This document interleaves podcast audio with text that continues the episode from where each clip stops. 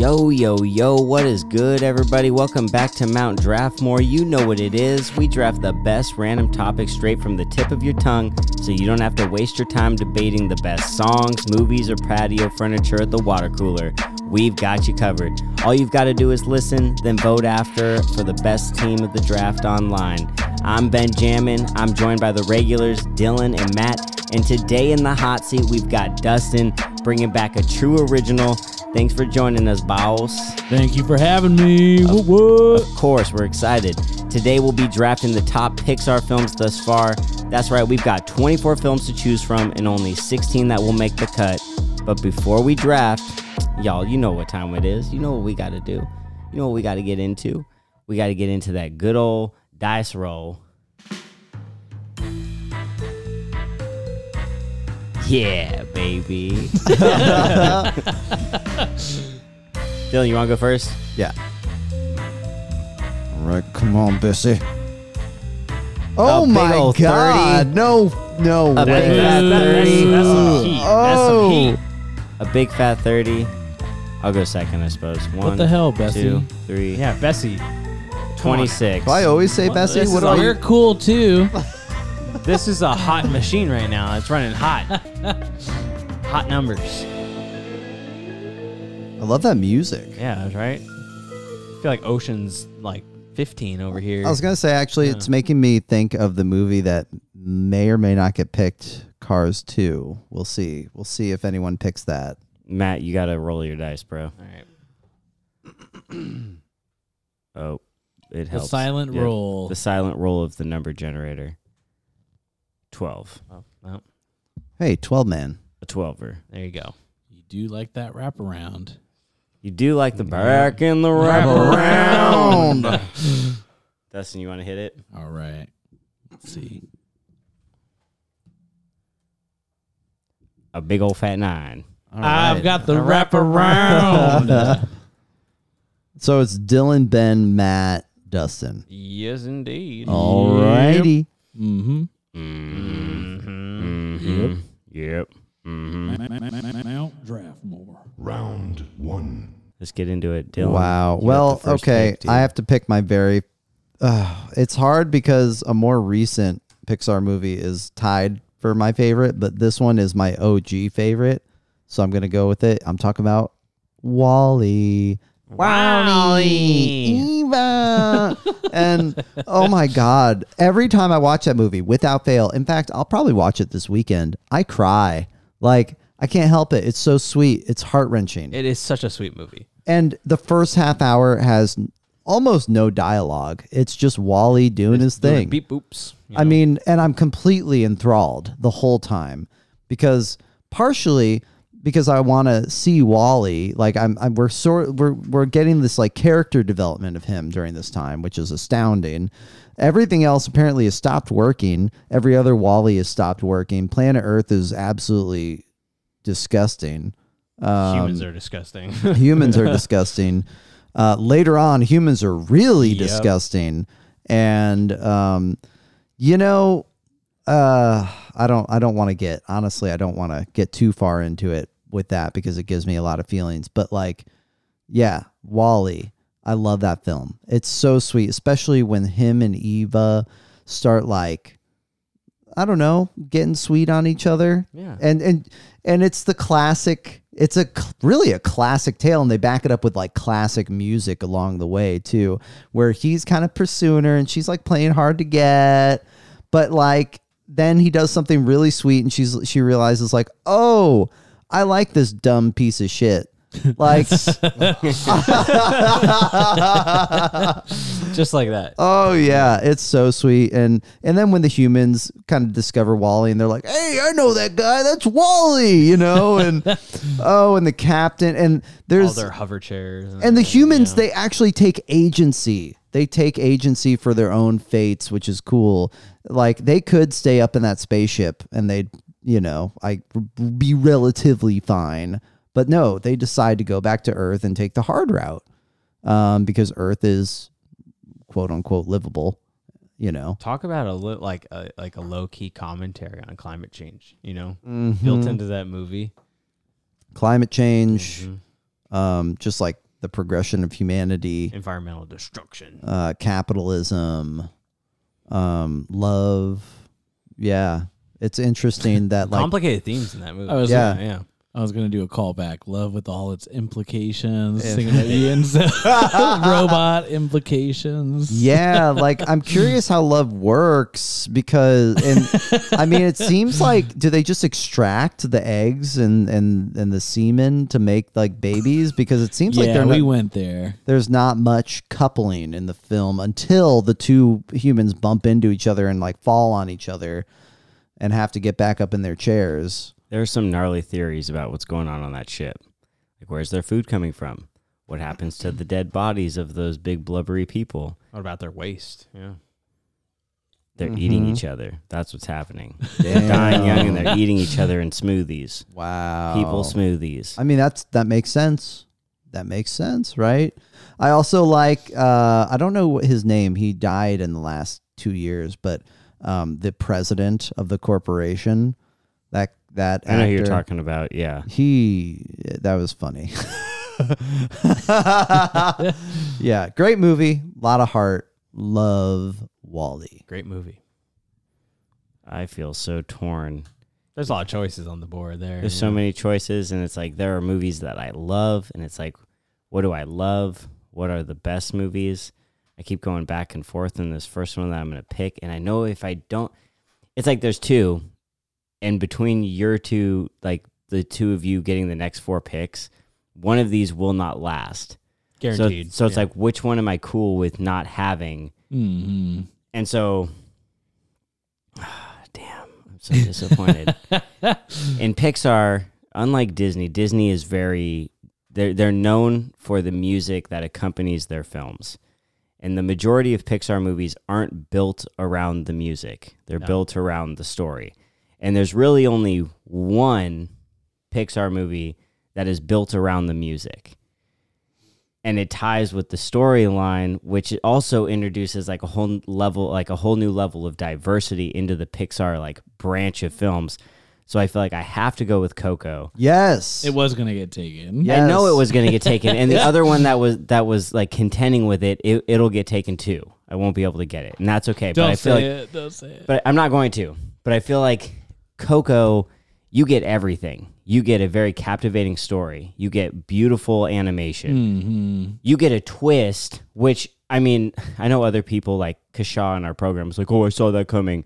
I'm like, I didn't fucking see that shit coming. Get that out of here. Like I thought that was his grandpa, just like everyone else. I didn't either. Mm-hmm. And then when De La Cruz is not his his grandpa, it's like, oh my god! And then you find out it's Hector, and you're like, oh my god, what just happened? My mind.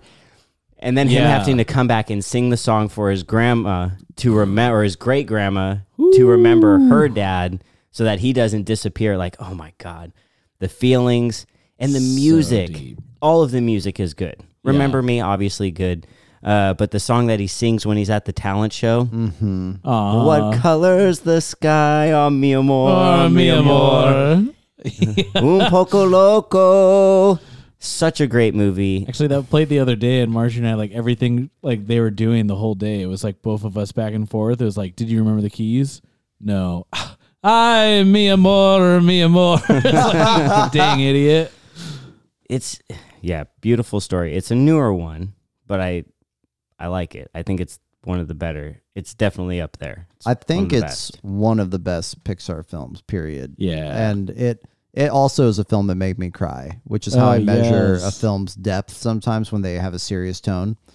And the the theme, it's interesting because there's these two themes of like death, right? Like definitely rem- like honoring your ancestors, but also not letting their legacy, like remembering them, but not letting their legacy determine your future Mhm. right? And so it's interesting that like the film is so complex that it delves into Mexican identity like that, Mhm. right? Um, because absolutely, like that that's what's happening at the beginning of the film is like the this uh, this kid's ancestors are totally determining his future because of his parents, you know, and and and and the film's reckoning with that, and I think that's a really cool thing. It's quite nice. First time that I saw it, I had actually going to the Philippines with Marjorie. It was one of the like options. I didn't watch it on the plane. I watched Marjorie watch it. I kept looking over tears so many times. I was like, and every time I looked, knowing her, like all the themes, I was like, yeah, that's definitely gonna get her going. Like I kept looking over like familial ties, like elders, all this stuff. Is like she's done for. the last scene, she was done.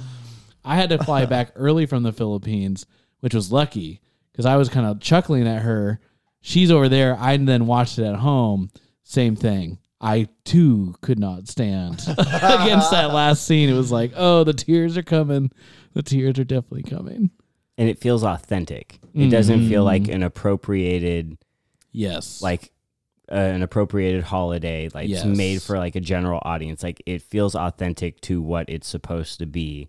the dog is the spirit guide. Like there's all kind Mhm. and and you know the other thing too is like it's kind of funny because sometimes things get really like like a fad or a buzzword or just trendy, but even though like from the studio side of it, you might think, yeah, this is like now marketable, like people want diversity. The storytelling thing is like every time I watch a story like Coco or like when we did Marvel and Black Panther, it is like, oh no, duh like there's such a rich breadth of storytelling still to be had because it's been so closed off for so long to people of the exact same identity. So it's like things can get so much more imaginative and so much more authentic and so much more like, oh, I could never write that story. Mm-hmm. Like I could never have produced that. That's where mm-hmm. it does feel genuine, where it's like, okay, there had to be people in the room who were like, I don't celebrate celebrate Dia de los Muertos, but the imagination, like walking down that marigold road, the animation's beautiful, the spirit guide, it's good. It's really good. It's, cool like, is- this is so fresh. It's just the beginning too. You know, there's so much more in that well of creativity to be tapped. So much. Good pick. Thanks. Matt, your pick. Okay. Um. Okay. Okay. um. Okay. God, there's like Well, this one's geez, oh. tough because there's so many choices. Like Even you, you can pick one, and two are going to go off the I board. know We're not down to cars two and three yet, so you're good. but I'm gonna go with one that uh, I particularly enjoy, and I think is just the the quintessential Pixar movie. That's Monsters Inc. Oh, Like, that is I that had just- to go. I love Monsters Inc. Like that whole notion that they they turned the c- like the old adage "there's monsters in your closet under your bed" into like a kids movie is so genius. Of like flipping that on its head, like, well, actually, there's a big business behind scaring kids. Like, if you look at it, it's, it's a whole society is driven based off of fear. like, that's hilarious. And the fact that like you have these guys who are like punching the clock on a day to day basis to go scare kids and then they suddenly realize like wait a minute life's a little bit more complicated than that right and and just and boo and everything and that like mike wazowski sully uh i mean there's everything in that movie and i just love monsters inc it, it i think it stands the test of time as just like a good animated it makes you laugh it makes you cry at certain points you get really emotional when boo leaves and you never think they're ever to see each other again because they're all very connected with one another. The friendship component, the comedy, like, it's just so good. I love Monsters Inc. It's amazing. It's a great buddy film. It is. They're the Mhm. ultimate duo of like bad cop, good cop. Like Mike is always keeping Sully on track, and Sully just wants to have a good time. Put that thing back where it came Yeah. from, or so help me. I'm always watching you, Help me. Gotta tell you what, if the if they're like like whatever their I forget the name of their like crisis response team, if they were in charge of a lot of our like this like global health crises, we would have been done a long time ago. Oh my god, Those guys would have solved it on day one. Yeah, man, and that's when like Yes. Pixar was like on its stride, right? Right during that time, wasn't it? And they they had like a string of just oh, awesome Oh, just films. hitting hits after hits after hits in the early 2000s. Yeah, That was Pete Docter's like first, first big movie. oh, It's the CDA, the Child Detection Agen- Agency. Yeah. Those guys are problem solvers, let me tell you. They get it done. Yeah, they also have a gross misconception of like what you can and can't do with human stuff. Oh yeah, like Big the time. poor orange monster. I know he keeps, gets all shaved. he uh, keeps coming back with something stuck to him, and they just destroy him. Yikes. we got a twenty three nineteen. Plus, I mean the cast. I mean Billy Crystal and John Goodman. Come on, It's a win. too good, too good. Nice. Dang. The the funny thing is there's so many good ones and then knowing that there's only 24, like you know you're going to lose things off your list. Oh, absolutely. That's what makes these like these ones kind of interesting. How many were in the Marvel when we did the MCU universe? Was it like 23 as well or something? It was like It's in the close tw- to it's that. in the Something like 20s, that. Yeah. Yeah, it was kind of one of those like, oh man, you have to be a lot more strategic. Mhm. The ballads one is like There's a lot of interpretation there. Yeah. Well, we could do a ballads part two. True. Oh, there's a lot. Yeah, that we could still get to. And you were pretty confident that yours wasn't going to get taken. Yeah. Or at least you had a good chance. There's so many songs. Dang. Not Okay. here, not today. So I gotta be a little strategic with these Woo. ones. Yeah. This is the hot, hot take time. So hard. Well, I'm going to go with Up. oh, the man. beginning montage alone for like memorable moments. Like, man, I was watching this one documentary with just like a lot of history of filmmaking and like um I forget what actors came on, but there was just like a bunch of people in the industry that kept talking about like, oh my god, like that is a storytelling masterpiece there. My dad actually teaches a film class and he's taught just the first opening montage. He's like, it's the perfect arc. It's all there. That is a story. Like that you could submit that to a short film festival and like win. It is beautiful and so heart wrenching. My cousin actually like lost her grandma the week she saw it. Oh God. it was so bad. Like I wasn't there, but I, like the second I heard the story, it's like, oh shit, I'm so sorry. That that sucks, Kelsey. But not only does it have that beautiful, heart wrenching montage about the opening couple, uh, it also has, I think, such like one of my favorite comedic characters, the dog Doug. oh, captured yeah, Squirrel. does. I just met you and I love you. It's like, yes, they captured dog's energy so well. I do remember uh, this one has like a little bit of nostalgia. I remember the year that it was nominated. It was nominated for Best Picture. And I remember like hella people going for Halloween in those costumes. Oh, like, yeah. As like the Boy Scout, all that kind of stuff. It just is so good. That love loss, like the old man's such a dynamic character. Like he's so closed off, and just kind of watching him like gradually open up. And I don't know. I just think it's just such a beautiful movie. The other test of how good it is for me, which this isn't like the only thing I look at, but I think it does say something, is my dad hates like all animated things. I'm sorry to say it. I don't know what it is. He's got like a weird like I don't know why he just can't get behind stuff. Like I feel like in his head either it's for children, it can't be adult or something about it. Mhm. He loves up. Like this movie captured him. It is, it is almost like a Christmas movie that got through to Scrooge. This is an animated movie that got through to Scrooge. It's different. it hits different. So I'm gonna go with That's up a to damn, finish. Yeah, damn Yeah. good. Damn good first round. right there, Great. yeah.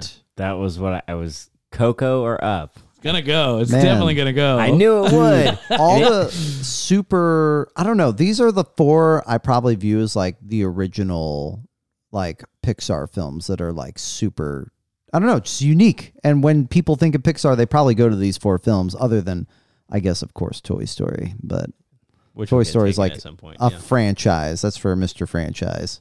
I'm If he surprised can you didn't get take it, it, already, I was Mr. so Franchise. surprised. Hey, yeah, I, I zigged when y'all think I was gonna zag. I appreciate Yeah. that. yeah. and you assume that the Zag will come back, but Well, I don't know. I still got Monsters another Inc. has a one. franchise too, though. So Mr. Franchise, not that off the beat there. Slightly off the beat.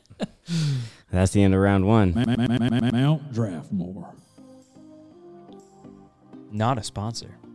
Hey y'all, let me tell you about the wonders of DoorDash. Do you ever crave takeout?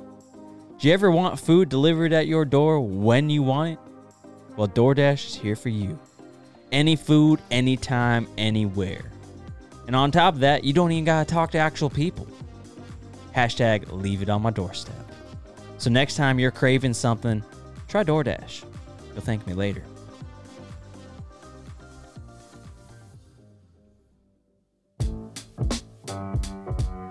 Mount Draftmore. Round two. Round two, we got to get this thing going. We got four picks in the book, only 12 left. Dustin, what are you taking with your second pick? It's so funny. Dylan already was talking about Toy Story. That was going to be the next one. I was going to like do it in the first round because I was like, oh, this is definitely a first round pick. But then I was like, well, I got the next two. Might as well go a little different. But yeah, taking Toy Story. I'm so surprised it got past you. I said earlier today to Ben, Mr. Franchise will definitely pick Toy Story. And that's why I didn't pick I am Toy Story. shocked. Well, I will. I will Season two, take and he's it. trying not to be Mr. Franchise anymore. Shane, Good luck with that. Rebranding is it's kind hard. of it's like franchise, but not as obvious. you got to keep people on their toes. yeah, that's what, that's what I'm saying. A little wild cards every now and again. Good luck with that. got Grinch in the first round every now and again. yeah. Throw you off the scent. That is true. As Pixar's first full length feature and first fully computer animated movie. Dang. Let me read that one more time. The first feature full length, Mr. Franchise, what are you doing? And the first fully computer animated animated movie? Oh my gosh, that is like huge for the industry. Dude, this film was so hot, I got it for Christmas twice. Yes. That's how hot it was. oh my gosh this movie like i feel like as i got older i could now appreciate i had this terrible math teacher i hated all the time he was like showing me like what they did for this matrix or whatever and he's like if they didn't figure out this way to shorten the equation toy story would still be rendering it's like yeah fuck off but now as i'm older i'm like that's actually pretty cool like they had to like really like figure out ways to do this and it's like a technological feat so hey that's cool if you're really into that I'm not necessarily the most techie or like production side of things. As a story, come on, it's a classic. I, what I love about the animated movies, unlike my dad, is I see the imagination that goes into it. They're always like the I feel like the key to a really good like animated movie besides like communicating to both a younger audience and an older audience simultaneously is like they take these concepts that are like so obvious almost like right in front of you and yet didn't see it coming at all. Like, what's more quintessentially like kid than like you're playing with your toys, like you're just like developing this whole world, and now you have you know these classic Buzz Lightyear, Woody, like you have this is a movie that brought you the claw, which Also brought you You Uncultured Swine. Uh, yeah, this is great. You are a toy. yes, like I don't know. Sometimes I'm always kind of conflicted with the first. Obviously, this is a whole franchise. Like I don't always want to just like automatically assume the first one always gets the number one pick. But here, I'm like, this is such a like culturally important movie, and it's a great movie. Can we talk it. about Sid? yeah, Dude, Sid. what the fuck? Sid's just an neglected kid, all right? that kid Like, needed an IEP for sure. although isn't Sid the garbage man in Toy Story 3? Dude, that's actually a great career to have. Yeah. It's a theory. yeah. Dude's got benefits. Definitely. He's in a union, yeah. you know? See, there's So- also like theory that it's Sid, but there's another ser- theory that it's the pizza guy who worked for Pizza Planet in the Ah. first one. Because in the first movie, you see the Pizza Planet guy And he's doing just air jamming. He's drums like- and air he's guitar. getting it, And in Toy Story 3, the He's garbage upgraded to man a is garbage doing man. the same thing. Whoa. One of those two. I prefer it to be Sid. Like, it just the symmetry there is- would be nice. But the characters, I mean, Sid, pretty good villain. Uh, all the supporting cast, like super memorable. Mr. and Mrs. Potato Head, the Slinky Dog, T-Rex. T. Oh man, I loved T Rex when I was a kid. Like so good. And then uh, the piggy bank, like Ham. Ham. Mhm. Oh the man, the the army, the Army army, men. men. Oh. Sarge. it's perfect. It's so it's good. so it's all so good. What, It- what's the name of the RC car? oh, oh I yeah, forgot about him. Yeah. Oh my god, Man, that movie sparked my imagination Yes. so hard. You know what's also really weird is I feel like it really like hit on a weird heartstring. Is I felt like when I was a kid and I knew it was really weird, I'd like when my mom wanted to get rid of something or when I outgrew a toy, which I guess flash forward to later in the franchise, I'd always feel like low key kind of bad. And I was like, it's an inanimate object. Like you don't have to feel bad about not playing with this or like not liking it anymore. But it always felt kind of like, dang, maybe it, it feels like a part of you's wrapped up in that. You're like, you grew older, or you you know you moved on, you found something else cooler. So I was like, dang, they like saw me exposed. they knew that weird guilt I had. So it was like spot on. Is exactly what it was about. Favorite part when Mr. Potato Head, whenever he like bumps into something and loses all his pieces. Yes, I love that. Oh my gosh. There's a part in the movie where Slinky is like telling everyone to listen to Woody and all this, and it it, to Woody. it cuts to Mr. Potato Head, Mr. Potato Head, and he takes his lips off and he taps him against his ass. He's like, "Oh, this dude's kissing up to his ass. Like, come on now." Oh my god, I didn't realize The that. subtle humor there. yeah. Wow. Dude, the dude who plays Slinky is the guy who uh, was Ernest. And uh, what's that guy's name? In Ernest, all the Ernest movies. Just FYI. Wasn't Paul Newman Mr. Potato Head? Paul Newman. Oh, man, Who's that's Paul a good Newman? Question. Oh, like Paul Newman, like Butch old school- Cassidy, like and Sundance Kid. Cool Hand Luke. Oh, dude, I love Paul Newman. Okay, wow. What if we he got was, here is a failure to communicate. wow. You're like the only person that knows that line. Like I say that all the time, and I know no one knows what the hell No, I'm I, saying. when I was in high school, I had a, a film analysis class. We watched Cool Hand Luke. What? Oh, I was wrong. Yes. It's Don Rickles. Don Rickles. That makes sense, actually. Okay. Paul Newman. Was he in Toy Story though? Paul Paul Newman was Doc Hudson. Yes. Okay, Yeah. there we go. Cars. Yes. That makes sense too. Okay, yeah, that's. I knew Paul Newman was in one of them Pixar movies. Matt, it's your pick, dude. All right. Uh, next one I'm gonna go with is The Incredibles. Do do do do do. The Incredibles is just like a good, like family friendly, like superhero movie. Like, just a, it, it's literally a family of superheroes. Like I, I, I love The Incredibles, and they did such a good job of like. That movie came out, and then everybody was clamoring for a sequel. All right, they're like, "You got to make a sequel." It was so good, but they just sat on it because it wasn't quite right yet Mm. right? Like, and that they they treated that so so well because you know the tendency is like when something's super popular, like let's rush right into a sequel. But they knew, you know, like The Incredibles is pretty damn good story, and you don't want to ruin those characters by rushing into something.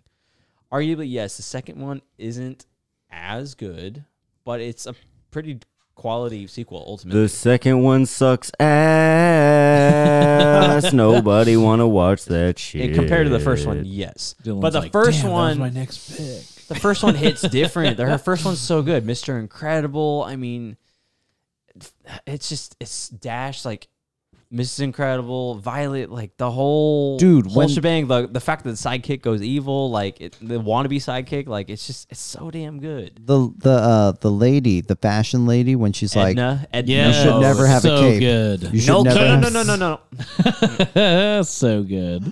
It's just I love The Incredibles is so good. Who was the wait? Was it Frozo? Who was the Frozo, Samuel L. Jackson. Hell yeah. Where is my f- like Frozo Where suit? is my super suit? Yeah, that's right. And he's just like Where's my super suit woman? Why don't you look for it yourself? There is an emergency happening. it's just I just love the concept again of like superheroes that like settle down and they're just like living normal lives. And he's like Mhm. Mr. Incredible's in this tiny little car driving to his office job. It's like a play on office space clearly. Yes. Like it's so good. And then like he just gets that clamoring for like I got to get back to the glory days, and then it morphs into like the whole da- fam family. Like it, it's so good. Incredibles is great. They use that little boy as comedic relief when Mr. Incredible's getting home. Mm-hmm. and he has the moment where he snaps and lifts his car. And the kid's sitting there on his trike just watching like oh shit. And then later in the movie it calls it back and he gets out of the car and he's like what? What are you waiting for? And the kid's like i, don't know, something, Something amazing, amazing, i I guess. That was pretty good unison. Yeah, like it's so good. And then Jack Jack, like oh, it's, it's too damn good. I Yeah, that's a also really identified at the time with the daughter for some. Violet. Mm. Yeah. I think her and I were going through some similar shit. I don't know. I mean, she Like, was like yes. definitely in her like you know adolescence, early adolescence. She's trying to figure herself out. You Yes. and and I don't know. She was going through the emo phase. I went through that. I felt that. Well, and the, I felt if that you think hard. about it, like the superpower of like invisibility and like force fields and stuff like that, like yes, that's just a also a personality trait, and it just like Mm. marries itself very well. Versus Yeah. and also Dash, like being the um, super manic, like you could tell he like he's like an ADHD kid, so he's like move his mind moves a million miles an Yeah. hour, Mhm. and his his actual superpower is running really really oh, that's quickly. a great point. Yes. Yeah, that's a great point. I didn't think about that. And the Dang. mom is like the caretaker, so she's very flexible. She's very stretchy. Think about it. Dang. Okay, I didn't think about that. Yeah. wow. Ooh. Matt with the symbolism. Think about Good it. There- job, There's Matt. hidden meanings with all their Dang. superpowers and their personalities. Yeah, they think That's about some stuff in that movie. Yeah. I mean, they don't think about Dash's caloric intake or anything Oh. like that. but- Sorry, that kid's not eating a Super whole bunch. speed. Uh, hashtag superpower episode. Superpower callback. Dang. the teacher who know he's like, there, see, see, he wasn't in his seat for that split second. He gets Yeah, up that's right, here and puts the tack on my seat. Oh my gosh, that's right. oh, I need to go watch that scene. oh, thank goodness none of our There, students have there. superpowers Oh, like God. that. I think I would quit. It'd be I'd that go to TikTok another challenge. I job. know. Slap a teacher. Oh my god. I would absolutely go back to serving tables. Oh man. Yeah. Nope. I also like how the movie is like, it's in for us what would be like two different decades. It's taking place in like the 60s, Mm-hmm. but the technology is so beyond the 60s. yes. So it's it's very it's its very own unique like time it's timeline. kind of like an Art Deco Yeah. style. Yeah. You know. I feel like Pixar likes the 60s uh, kind of Art Deco universe. they universe. like the, like those soft lines. you know? Yeah. Yeah. Dang. Man, now you got me thinking. Like Mr. I Incredible. I love your analysis. He's he's the again he's the strong silent type that you know the the Papa Bear you know and what's his Kinda like- superpower super strength well, I'm also now thinking about the daughter with like force field and invisibility is not necessarily an offensive it's like defensive yeah ah, man. And just like something about like now thinking about all the superheroes that have very defensive or at least not offensive oriented superpowers. Dang, man. Okay. Got me thinking the levels to the Got me thinking yeah. on this podcast. Nice. Incredibles. You took two early films. The fourth film and the sixth film in the in the line. Oh. I'm gonna take the eighth film in the line. I'm gonna go with Ratatouille for my second pick. Mm. Because who doesn't love watching a movie about food? and a food and a movie about anyone being able to cook? Yes. Yes. Remy is a very compelling character. He's a rat living on the countryside of Paris. Or outside I guess not of Paris, but of France, countryside in France. Gets separated from his den, washes up in a sewer in Petty. After like he cut his his inspiration to cook, he gets the the cookbook ends up right outside dude's restaurant like what What? he gets to puppet he puppet masters the son of his idol is the star chef has has critics who have written off the restaurant taken away michelin's level stars gets him to come over to his side i mean like he's a lead investor by the end of the movie in remy's own little restaurant Yes. I don't know that movie. It's not. It's tr- it's not the traditional movie where there's like a bad guy Mm-hmm. who has like ill motives. Like no, like the baddest guy is the dude who really embraces capitalism and wants to take advantage of like the legacy of this once famous chef. Mm-hmm. But really, that's like Yeah. that's that's pretty realistic. that's pretty yeah you'd see that a lot actually Yeah, yeah it's a good it's, It's a it's a good charming one. yeah it's it's a good feel good movie honestly yeah. It's It's, super yeah. charming. you can watch it over and over and over again. yeah I like the rewatchability of it. It's Like- got that fresh setting. Yes. Yes, yes, yes. Well, that's kind of what I was like talking about with those ideas that are like they're so simple and yet so imaginative. Cuz it's like, oh, well duh. Like what animal or like where is a rat wanted least? In a kitchen. This rat wants to cook so bad. Like how ironic. Like it's so obvious and yet so like I never saw that coming Right. good story like all the good animated movies i feel like are always like ah that's so simple and yet so good like that idea fuck yeah ratatouille and it plays Wee wee. Yeah, and it plays with that idea that people hate rats, but even in this film, like a rat and a person can coexist and work together to They're create kinda like, like friends, beautiful yeah. food harmony. I love that. Mm, Ratatouille is so good. mhm. Although it's kind of gross, like seeing all those rats doing all the cooking at the end. Hey, they all get washed. They do, they do. I'm just saying it was.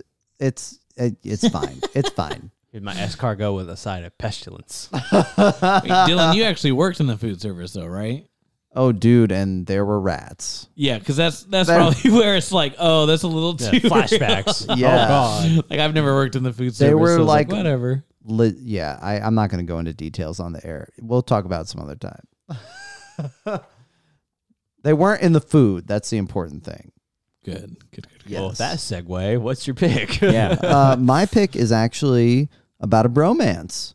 I'm t- I'm gonna go with the new film Luca, um, because uh, okay, so this might be um, I don't know how to broach this topic. Like when I first watched the film, I was like, oh, are the two main characters like in love? Are they going with?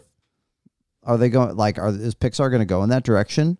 Um, it's so for those who don't know, it's two um uh mermen. I don't know what to call them. Sea monsters. Merman. merman. We're mermen. um, two sea monsters, like teenage boys who, when they leave the sea, they turn into just like regular boys. But if they get wet, they be, they you can see that they're sea monsters. Um, and they get really close, and it's really sweet. And it's tempting to think like, oh, maybe you know, there's like a romantic thing, but really, what's happening, and this is a pro- this shows the problematic nature of like Western or American culture. In my mind, from my like bias, is that uh, it's tempting to think that, but that's because close male friendships are so rare in our culture, and that is a problem. It like I think it's when when men get close in our culture, they tend to push each other away, or older men don't have like male friends, and that's actually like a legit issue. Mhm. And so this film kind of celebrates male friendship. And I really like that about that. Um, I don't know. It's also just kind of a mild, chill film the whole way. Like the main event is a is a uh, was it a bicycle race or a s- triathlon. Yeah, it's a triathlon. Well, it's kind of like they're swimming, pasta eating, and a bike ride. right. Yeah, it's Casual swim, take some lunch. what a horrible combination of things with the carbs. Um, I don't know what I, I I liked it. It's a simple film. It's not the most ambitious Pixar film, but it kind of is because like it's embracing the male friendship, which I think there needs to be more of. You know, even just thinking about it, like we're all males here, we're super good friends, but yet the feeling of I, it makes me uncomfortable on a weird cultural level. I don't know what it is. You know what I mean? Yeah, that's Um, real. Encourage positive male relationships. Exactly. Yeah. Do that. I mean, we can all say like, I know growing up, whenever I spent the night at a friend's house, oh, guys did not sleep in the same bed together. There was, and you know, it can be like, yeah, well, whatever, but it's like, come on. There was like written rules that were intense. So you're spot on. Like there were rules where it's like, okay, I don't know why Nick, we've known each other our whole lives, but yet no one will even know that we slept in the same bed together.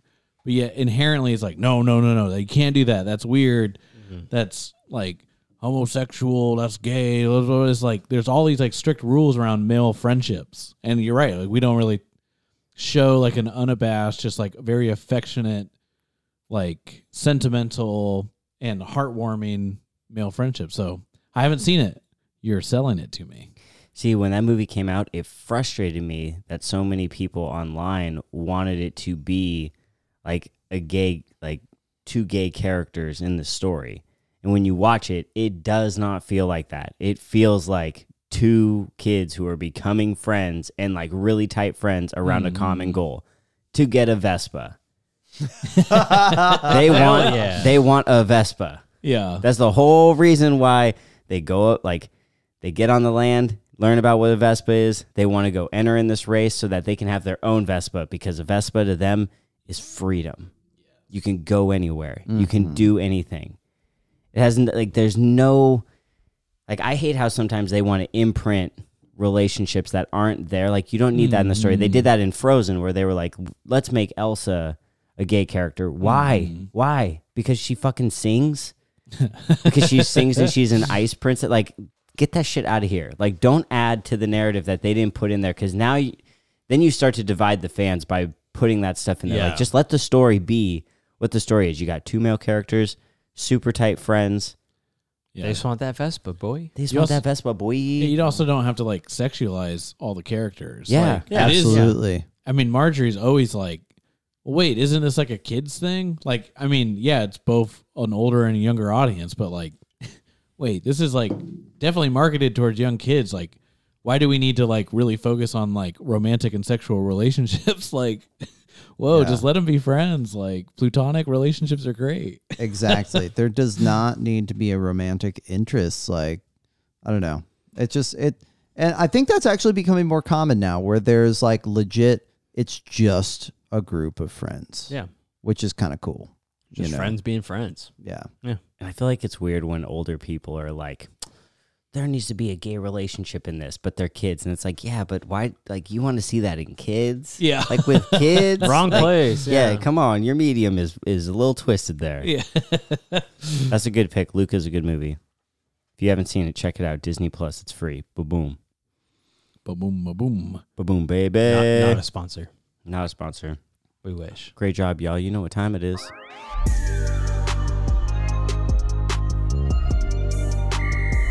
Get done with that second round. Halftime. It's time for some halftime. What comes to your mind when you think about Pixar films? What do you think of when you think of Pixar? I mean, you go, Dylan. Creativity. Nice. I'm just doing one word. I'd say just childhood. Oscar Party 2011 2012. Industry disruptors. Okay, back to you, Dylan. Keep it going. Okay. You said childhood, right? Yeah. All right. Uh, toys. Family. Animated. Buddy films. 3D. Oh boy. You lose. Yeah, I know. I Theater. lose. Yeah. Go.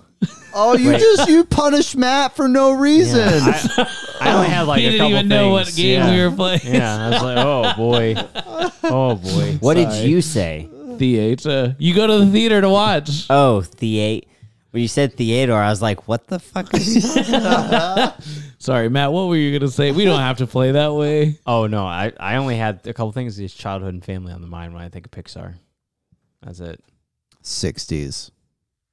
Oh, you're going back to you. I skipped Ben. I'm sorry. Skipper.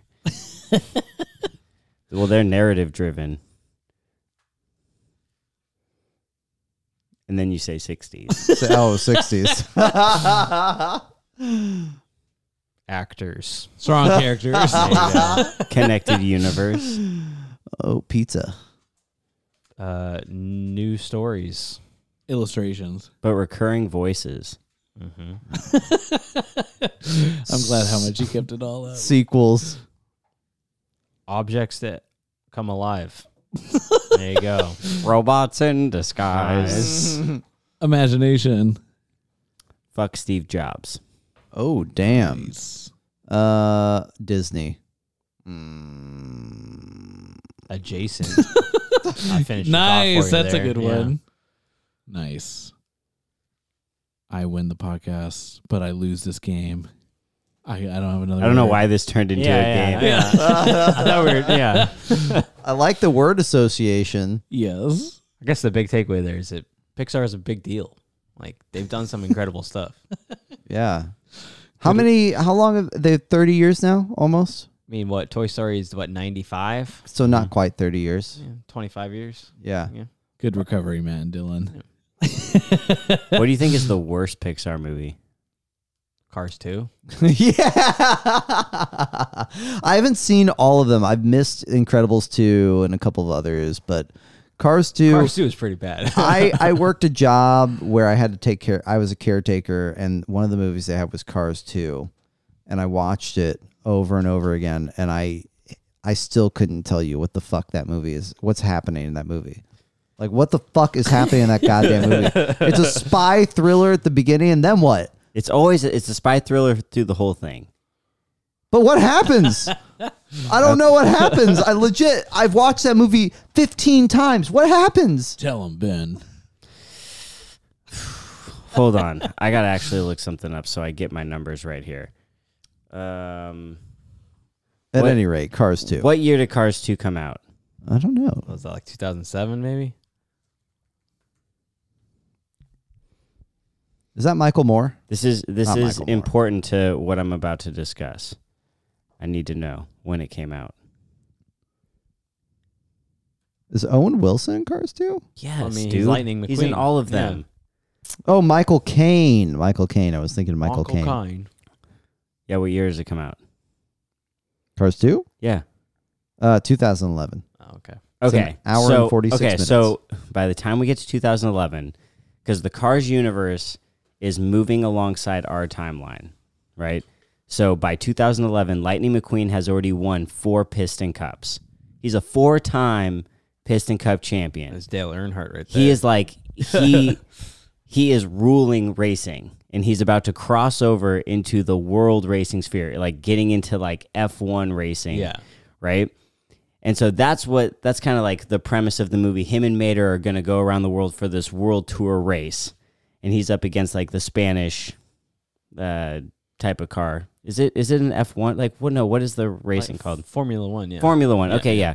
So he's like up against a Formula One racer, but the movie centers on Mater because Mater stumbles into like this secret agent like plot line, and they're trying to investigate what's going on with this fuel company. See that because that's what really like the sponsor for the big races is like a green energy fuel company, and you're like, okay, this is cool. And the guy who's like schmoozing with the digni- dignitaries from all the different countries during the races. He's like the CEO of this green fuel source. So then Mater starts to uncover through his spy tactics. I mean, it's definitely a comedy. Yeah. It's like Cars 007. but he uncovers that there's this massive conspiracy to frame like renewable energy sources and organic fuel sources to like boost like crude oil prices because that the guy who's the CEO isn't actually an electric vehicle. He's like this beater trash 70s gas guzzler He's in disguise. and he's in disguise. Oh my God. So like the movie does like tackle some like serious things Yeah. or some like serious concepts, but it does it through this lighthearted like spy film and people just they fucking hate on it so tough. and I get it. Is it the best Pixar movie? No, it's it's not the best. It's not the worst.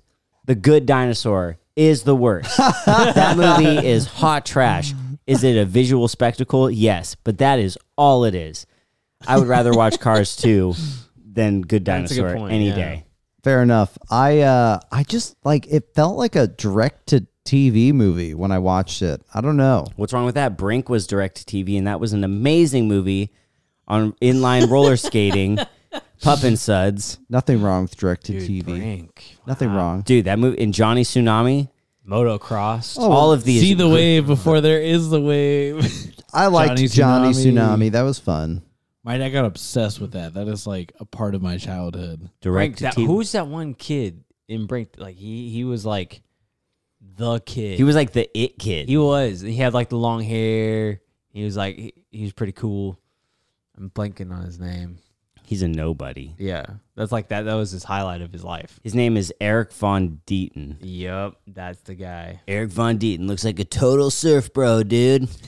Hang ten, bro. Hang 10, bro. I'm going to wear a helmet without the straps clicked. Not a Pixar movie, but a Wait, straight in Johnny to- Tsunami? no, in Brink. In no, but this guy he was in like all those like Escape to Witch Mountain. like teen movies, Disney movies back in the day. While we're on this random tangent, you know that the dad in Johnny Tsunami owns Kona Kitchen right nearby. That's The also- local Oh restaurant. yeah. he was the villain in Karate Kid Three. Yep. Local restaurant very close Yep. to here. He's also in Cobra Kai. He made an appearance. Is he? yes, yes. He there was an article in the Seattle Times about him coming back, coming back, quote unquote, to the movie industry for that. Dude, Cobra Kai is such a good film, Kai's though, so good. or not uh, TV show.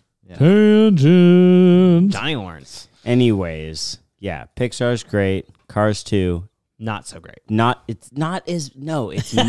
it is a middle movie. It's not great, but it's not amazing. Like it's not bad. It's just right. It's it's like yeah, this is a good movie. It does what it needs to do. I love listening to arguments that I have zero stake in, but it gets like not heated, but like I just love I just love watching debates that I don't really care about. Sorry, I don't want to sound Thanks for rude. that. I don't Thanks for that. Sound rude. Don't have a stake in. And, and on That's a that- better way on- to say on it. that note, We will adjourn halftime.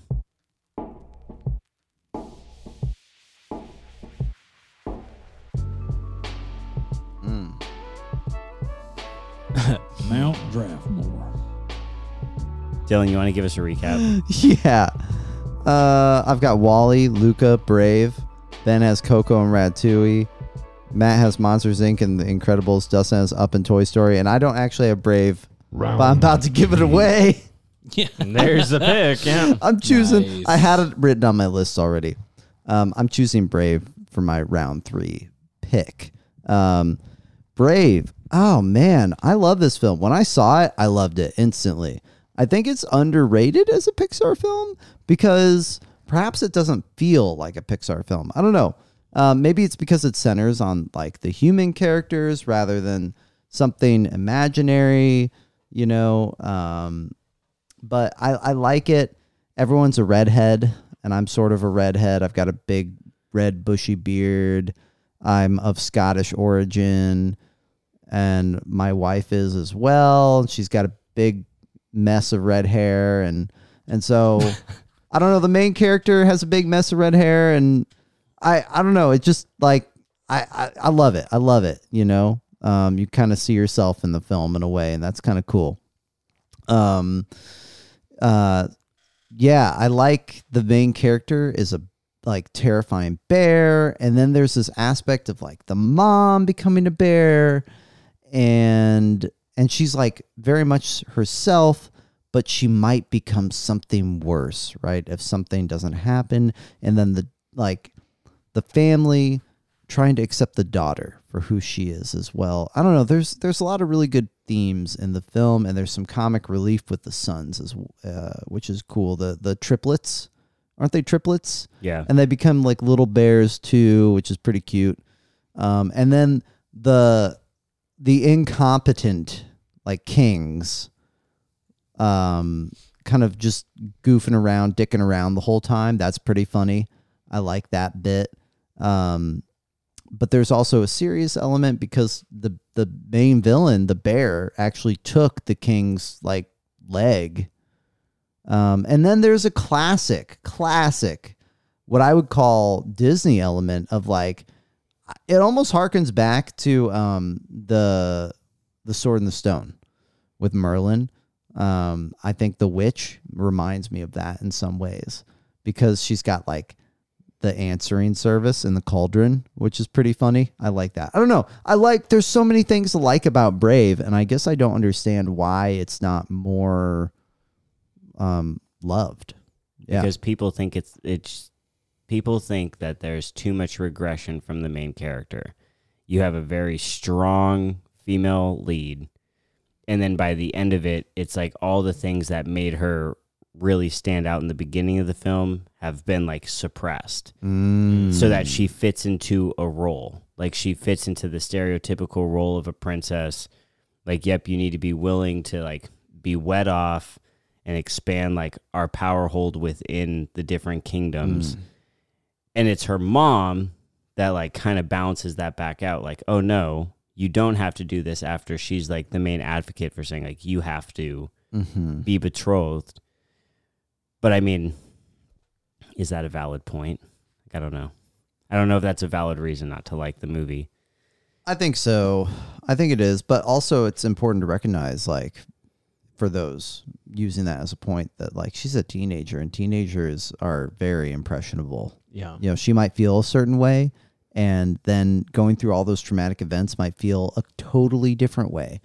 And her mom being willing to like push her back from that direction, I think, is a totally acceptable, realistic way to view how teenagers and parents work. I don't know.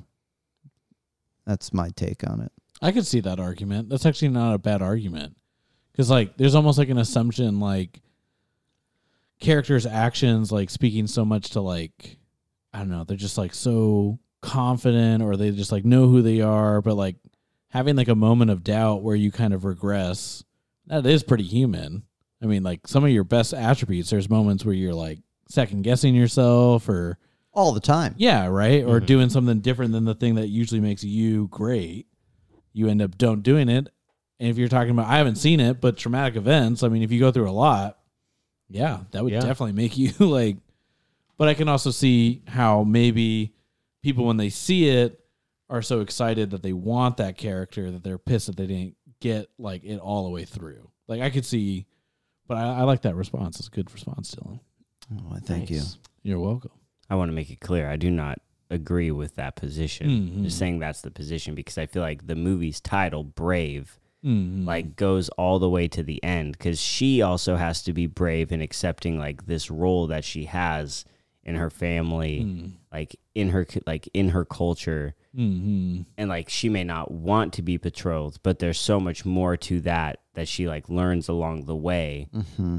And it t- like it takes bravery to step up to like your responsibilities you know like Mm, when we yeah. talk about students we want students to be more accountable well they're Yeah. also like you have to be afraid like you have to be willing to take on the unknown even if it's like terrifying even if you're like worried like oh i might lose some of what makes me me in this process but you're not going to necessarily lose yourself you're going to grow from that but there is like an amount of bravery that it takes to actually like step up to the plate Yeah. Absolutely. Yeah, uh, and to embrace your own culture, I like that. Yeah. Yeah, absolutely. Mm-hmm. Nice. Good pick. Righto, righto. For my third pick, you took Toy Story 1, but I'm going to take the best Toy Story film, and that's Toy Story 2. Toy Story 2 is the best Toy Story. It changed the way Disney like released films. Period. 1999. Before Toy Story 2, Disney and Buena Vista would not release a sequel in theaters. They refused to. Because when Walt Disney first started cartooning, before Mickey Mouse, he did the Three Little Pigs. And this was back when obviously there was no televisions, like cartoons were shown before movies in movie theaters. And Three Little Pigs was a smash. And he wanted to do other cartoons, but the mo- the folks who were running the movie theaters were like, "No, we want more pigs. We want more Three Little Pigs." So him and the company had to keep making Three Little Pigs cartoons. And they ended up making like three more. And each one's like critical reception like decrease decrease decrease. By the end walt disney was like we you don't top pigs with more pigs. We don't do sequels. That's not how like that's not innovative. So then after toy story happened john lasseter and crew like immediately started working on toy story 2 Mm-hmm. and disney was like oh well you can release that like straight to video Mm-hmm. and that's why earlier I was like, they're a disruptor and fuck Steve Mm. Jobs. Like they disrupted Disney's like film and like Disney's film practice of like no sequels and trying to keep it fresh by making Toy Story 2. And Steve Jobs, who was one of like the lead investors in Pixar early on, was the one who told John Lasseter, like, no, make this Mm-hmm. and we're gonna have it in theaters. And if Disney's not down for it, then we'll find someone else to distribute it. And so like he called Disney like he basically called a bluff and Disney was like fuck. So they put it in theaters.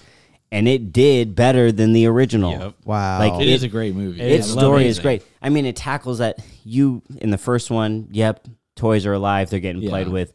But what happens when toys, you know, kind of stop getting played with? What they're put behind like plastic. yeah. Yeah. Like it gets a toy gets like kind of ruined or it gets ripped Mhm. It's like, oh, gonna get put on the top shelf and Never now your again, destiny yeah. awaits and that toy has that existential crisis of like oh my god like i'm i'm almost i'm almost trash Yep. Yeah. and then you find out like this this past like this past that you didn't even know about yourself like he was an icon a cultural icon Yep. bigger than what buzz lightyear was for space toys like he had his own show his own games his own memorabilia got sidekicks, memorabilia yeah. yeah. like and you get to you get introduced to a whole new slew of characters with jesse, Jesse, and yeah. bullseye Mm-hmm. and their stories are super compelling like you get the you get the information or the backstory to tie Jesse's owner, who is potentially Andy's mom, to Andy, because like when you see the flashbacks of Jesse, Yep. her her owner has like a specific cowboy hat, and the only other time you see that hat in the series is in the first Toy Story When Andy's running around. when Andy's running around playing with Woody. Mm-hmm. So uh, I don't know. There's there's so much more character development in Toy Story 2. The fun like kind of side plot of Zurg and Buzz, and Zurg is Buzz's father, so you're getting like a little bit of Star, Star Wars, Wars, shit yeah. in there. Uh huh. And it's the space toys too. Like Oh, it's I a great know. movie. I love It's- Toy Story 2. I It's great. I love all like the the three it's a Toy, great Toy franchise. Story 4 can get the fuck out of here. It- it should've like stopped it at can just three. go right out the door. The um, three are just like God. Ah, They're all perfect, amazing. yeah. They're all really, amazing. really good. And it was really hard. Like I was really torn between Toy Story 2 and Toy Story 3 because Toy Story 3 punches you yeah. like It's- right in the gut. It's it's a guttural. little disturbing sometimes. because it makes you feel like oh because i don't know about y'all but well i guess for us and y'all just a, to a little bit less extent but andy is like our age yeah. like when he's going to college we're going to college so when he's giving up his toys like you really see yourself in Yeah. that Oh, absolutely. so like the end of that movie is impactful but in terms of just mm-hmm. like story and character development those are things that i'm a sucker for in any series or movie series and toy story 2 gives you the biggest dose of all that hmm. like you don't have toy story 4 without woody's story in toy story 2 Mm-mm. so yeah i had to go with toy story 2 It's a great Damn film. good movie. Great film.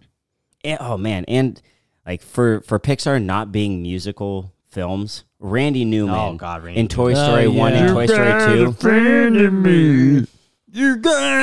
I mean, Toy Story. That's why I was like, it's got to get picked. Like both of them. I'm kind of surprised that Toy Story made it through the first round and that Toy Story 2 made it till now. They're both like, I mean, the first three, like we just said, God, I don't know. When you think of Pixar, I kind of think of Toy, Toy Story. Story. Mm-hmm. and the Toy Story shorts are great. I mean, Oh man. Man, I had this Buzz Lightyear game.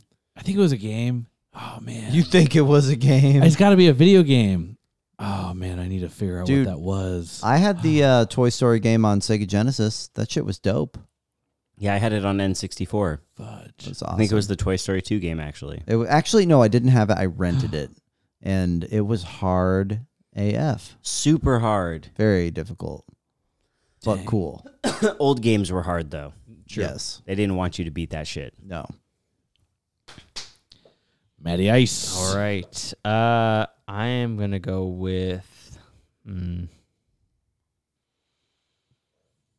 This is a good question.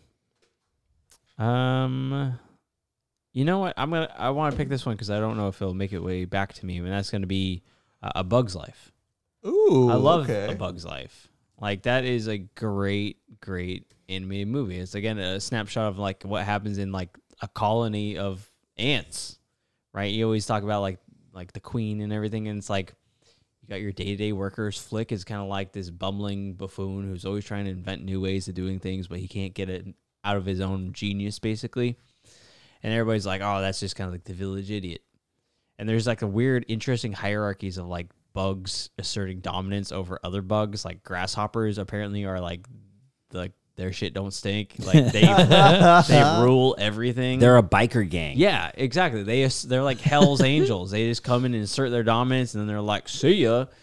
And then Flick, he manages to basically create like a Trojan horse of like a gigantic bird made out of like leaves and sticks and everything. Gets all the ants to buy in of like, "We gotta fight back." After he gets like kind of wrapped up and lost and makes up with these uh like traveling circus of different kinds of bugs which are hilarious like the ladybug mm-hmm. like all of them mm-hmm. are just super funny it's just like a, a really nice like animated movie. And That- you just, you root for Flick beginning to end. You're like, he's a genius. Nobody just recognizes it though. He's trying to make life better. Nobody listens to I him. I like the caterpillar. We must get along. They lean so tough. butterfly. They lean so tough into like the misfit characters Oh, and that one, absolutely. like the stick, the stick bug, the mantis, the moth. the um, spider. Yep, the spider. The two like like uh little yeah the little what are those Yeah. like potato bugs or yes. Pill bugs? pill bugs? Yeah. Yeah, I like those. And it came out at the same time as Antz, didn't it? Or around the same This time. was the better version. It was This the better came out right version. before Antz. And I just distinctly remember as a kid, like there was the Woody Allen Antz movie, and then there was the Pixar Ants movie. the Bugs Life kicked Antz' ass Oh yeah, easily. All I gotta Oh, say easy. though is it inspired a shitty ass ride that pinches me in the back at Disneyland or whatever. And the talking about bugs the crawling. show? The yeah, where like you're sitting on the bench, man. I would like my family must have been scooted up on the bench because I was the only one that got got. Man, when that bee the bee swarm came, and I hate bees too, so I was like, oh, I'm freaked, and I was like, cha, damn them, The interactive rides But or shows or whatever happened, whatever it was. It's another case in point where like Pixar does this again with Ratatouille of like taking things that we generally don't like, bugs, and giving them personality and lives and stories and complicated structures of how they live on a day to day basis, and you end up like liking them in the end. And did I still squash a bug leaving Yeah. the movie theater? Hell yeah. I loved that character. also, doesn't Sid uh like he uses a magnifying glass on like ants and stuff like that? Oh yeah. he does Oh, use a he's- magnifying glass. Yeah. Yeah, so it makes you like re-examine that now. Like Yeah. after you watch Bug's Life, like Yeah. he just straight up killed a couple of those guys. Like maybe Flick knew Aw. them. Who knows, right? Dang. So good movie. that's movie. a great classic. Great Pixar. Was that movie. number two in the Pixar list? Yep. Number, okay, It was number two. man, that was a fun movie. I need to watch that. I haven't It- watched it's, it it's probably very rewatchable. Yeah. probably since I saw it in theaters. I haven't seen it. Well, Damn, when they dude. kick Hopper's ass, you're like, yes. It's got a great soundtrack too. Oh yeah. Kevin Spacey was also Hopper, which Well, I guess he's a villain, right? You know. Yeah. Yeah, he played it. It was a good role. I won't count. I won't cancel people for their for Yeah, their past previous movies. previous Like, Oh. things. I'm gonna appreciate Yeah, the art. yeah. Like, yeah, fuck you as a person, but yeah. He did a good the job art with that form movie, is yeah. wonderful. Well, I've Mhm. told that to Marjorie so many times with American Beauty because the thing with films and like animated films included, it's a whole freaking like village practically to make it. There's so many people involved in the project. So when your lead actor gets called out for some problematic ish, I get, and I I think it should be done, but like that's kind of a shame for everyone else on the project. You know what I mean? Yeah. Like, yeah, Yeah. of course. just because they're the face of it doesn't mean that there wasn't like all these people that put heart and soul into like writing it, producing it, filming it, editing it. I'm totally with you. Yeah. I will still watch Kevin Spacey films and just say they're not Kevin Spacey films. He's in it. Absolutely. He's just a piece of shit. Yes. All right. Close out the third round. I'm going with Finding Nemo. Mm-hmm.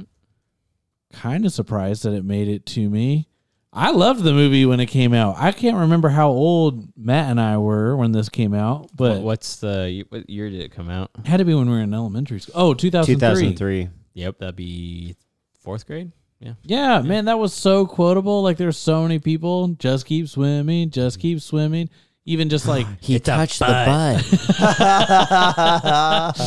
that movie's so good. I love it. It's just like super colorful, imaginative in the beginning, like just with the like coral reef, like that whole like first setup, the school, and then the journey like through the ocean, like fish are friends, not food. Mm-hmm. Like there's comedy embedded in it. There's yeah, dude, ride the wave. Oh, man, and then Bruce. yes. Mm-hmm. It's very Dory quotable. is a great character. Like I'm kind of shocked it made it to this round, but then again- righteous. yes, it's so good. And then even like the aquarium stuff, like it made you because it's like two stories going on at once, which I thought was pretty impressive because they could have just left Nemo alone and just focus mostly on Marlin trying to get there, but they like keep going back and forth. The whole story about the like a dentist aquarium beautiful, fantastic. Shark bait. You have to go through the top of Mount Wannahockaloogie. Shark bait. Ooh, ah. Yeah. They're like flushing the fish down the toilet if it doesn't work. They're all like freaked. Like Darla. there wasn't it the uh don't like the um pelicans or the seagulls come in later. Mine, mine, mine, Mine, mine, mine, mine, mine, mine, mine. I love that movie. That movie's so good. Like It's a classic. it's such a classic. I mean, Surprised it wasn't in the first or second round, actually. yes, that's why I'm like, oh man, is it like at first I was like, is it just me? Like No, It is like it's. I feel like it's Pixar's first true, like hero's journey movie. Yeah. mhm. Gotta go save his son. Yeah. Yeah. Oh man. Which is pretty remarkable considering he actually accomplishes that. Yeah, Yes. and and it's the talk of the whole ocean as well as he's doing it. Uh like when they do the montage so that so that Nigel can learn about Marlin coming to get Nemo and then he goes and tells him. it's all great. It's fantastic. There's that scene with like the anglerfish, if I'm remembering that from the first one. The light comes, so it does have some suspense. Yeah. Some of those chases, you're like, oh shit. It's like not only you're crossing a big ass ocean, I feel like there's those scenes where they look out and it's just like as far as you can see. They're these tiny ass fish from a coral reef. So then it's like you're like kind of with them, like that's impossible to go all the way there. Great movie. A phenomenal. I love movie, that. Yeah. I love it. Huh, I that's think not escape. It's spelled the same as escape. Yeah. You can read? yes. Oh I my think gosh. the only reason that it may have been mentioned here instead of earlier is just because, like, maybe in retrospect, it was amazing when it came out. It still is amazing, but just it, with the whole breadth of the Pixar filmography, There's a lot of choices. yeah, maybe in retrospect, it's like buried a little bit. there is there is a lot. Oh wait, you go. no, go for it. I was just gonna say there is a lot of choices, but Oh yeah. hell, I'm like this is high. No, in it's my mind. it is high and it's hard because what Pixar Pixar does what a lot of studios try to and fail to do. Like they're consistently good. Mm. They don't do a lot. Like yes, the Good Dinosaur, Cars Two. what was the other one that we said? That, oh, and Toy Story Four. Yeah. Yeah. Like those are I like that one though. story wise. They're all like meh. I mean, I mean, Good Dinosaur and Toy Story Four look amazing, so they're still pushing the envelope in terms of the animation. yeah. But most of their films, like like I said, we have twenty four of them, and we can only pick sixteen. And there's so many good ones. There's gonna be good ones left Oh, yeah. out. That's true. That's true. Well, I'm happy. I mean, heck, Finding Nemo, Toy Story, and oh, why? Oh, and up. up. Yeah, like Up. you have such a good team. Fuck yeah. It's a great team. Hell yeah. Well, shit, we got to we got to do one more set of ads. Get into that fourth round. Yeah. Mount Draftmore.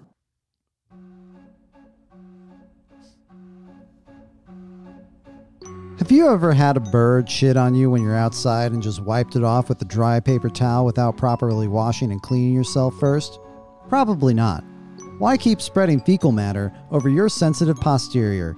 Instead of spending money on toilet paper in a meager attempt at keeping yourself hygienic, treat your brown starfish right and buy a bidet.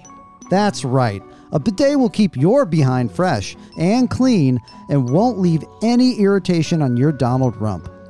You'll even impress your loved ones. So next time you're online or at a superstore, do your rosebud a favor and pick up a bidet. Stay clean, stay fresh, stay sexy.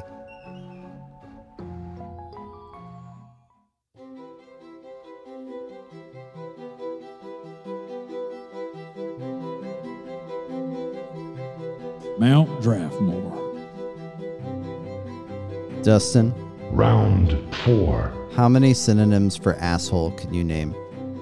Not as many as you did in that. Although I will say in that ad, when you were like, impress your friends and fam or your like family and loved ones, I was like, what the hell's going on? You, you don't need any to impress me on that. Yeah. Look at my clean starfish, y'all. Oh God, not at the table. We've told you this.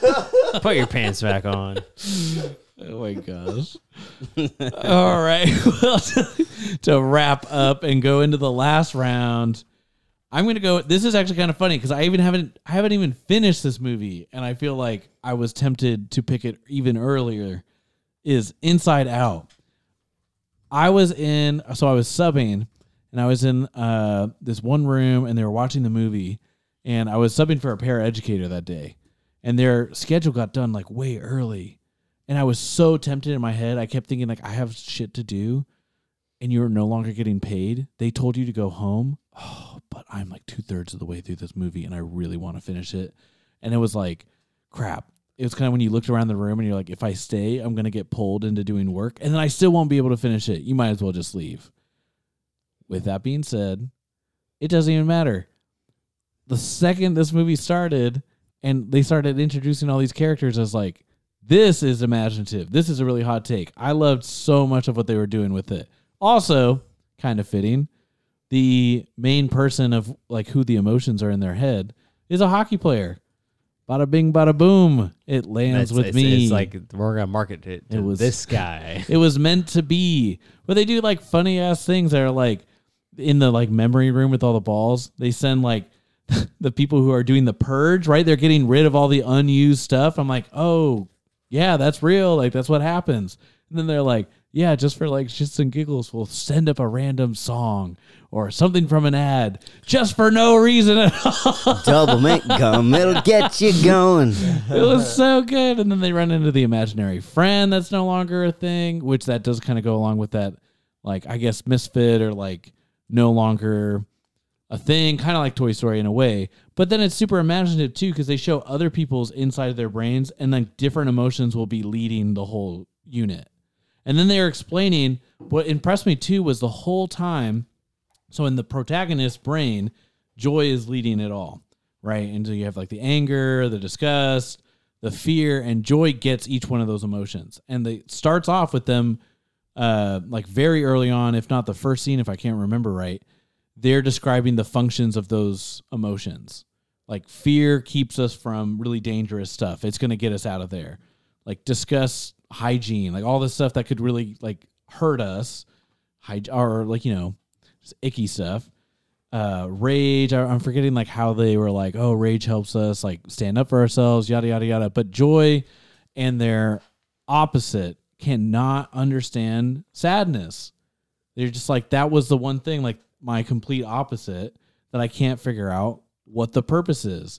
And it goes through this whole movie so it's not only like the main character's journey you're watching joy and there's like all these times where like the dialogue's really good and sadness is kind of serving these functions. So it's like there's clues to like what sadness is really doing in those moments.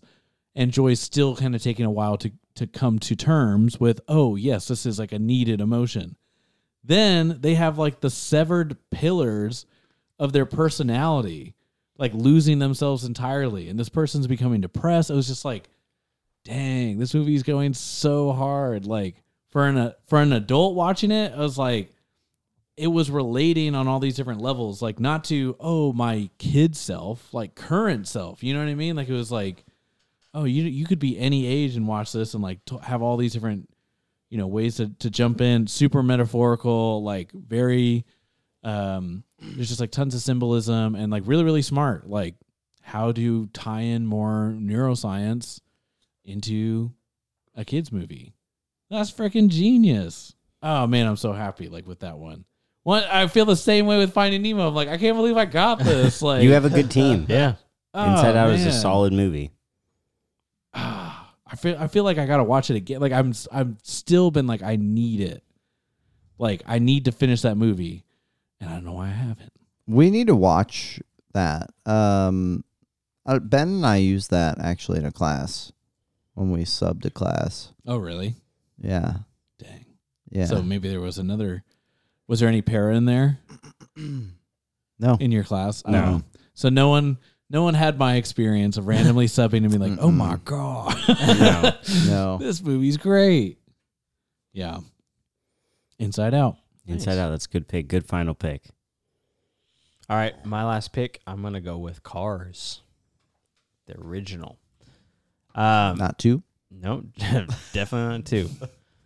But but Cars is again another just fun movie that also ties in actually some pretty complicated themes of not only like introducing a universe of like live automobiles and planes and helicopters and which is all kind of crazy in itself like if you think about it the spectators in the stands for these races are like is this like it would be like the equivalent of us watching like like sprinters, right? Like it, it's kind of an interesting thing to think about in its own right, but at the same time, you got the hot shot who thinks he's like his shit don't stink. He's he's above everybody, and he even wants to ditch his like his kind of ride or die sponsor has been with him from the get go, right? The Rust-eze, you know, ka chow, because uh, he's like they're not flashy enough. I want to be with Dinoco, like I want to be the best of the best of the best of the best of the best. And then he gets sidetracked because again he he forces his like buddy Mack to drive through the night, and Mack falls asleep. And it's this whole big old thing, and he ends up in like the BFE, right? The kind of the town that time forgot, and that with the new highway that everybody forgot, right? So it's like it's not only just a commentary about like humility and like appreciate what you have, but also like talking about progress and development and like what happens when there are these developments. Well, rural America kind of dies in the process, right? Like there's those subtle themes about like guys like Mater and all them of like they live in this town and nobody ever comes, right? The poor Italian tire salesman, right? They just want people to come and buy tires and like enjoy what they have and all that. And slowly over time, Lightning McQueen like uh, starts to appreciate that, even though he's a real like dick for the most of the most part. But he learns humility and everything ends up great. So it's a, there's like some complicated stuff in there. Not only it's like you know appreciate what you have, you know, don't be too arrogant or anything like that, but also like you know think about those who have it less off than you do. So good movie with a lot of complicated themes in it. dude and that's so real like when i was in college um they actually built a turnpike so that you did not have to go through my college town anymore. You could just go around it and, and like via highway. Yeah, and the one thing i thought about when that happened was cars. It's like holy shit this town's gonna fucking die. Yeah.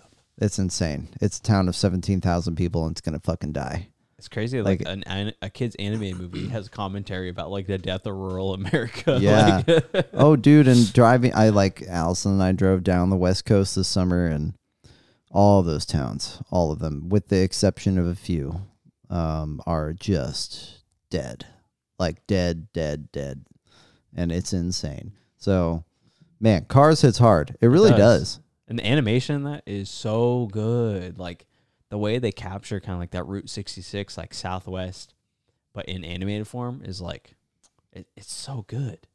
Like you're like, Mhm, yeah, I, mhm. that's like Route 66. That's the Southwest. And the car designs too. Oh, absolutely, really good.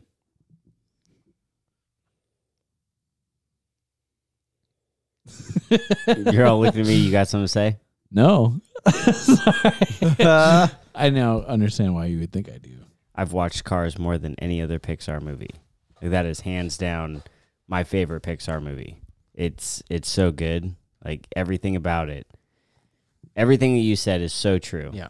And even just like the little stuff. Like you get so much insight into the into the personalities of the different characters.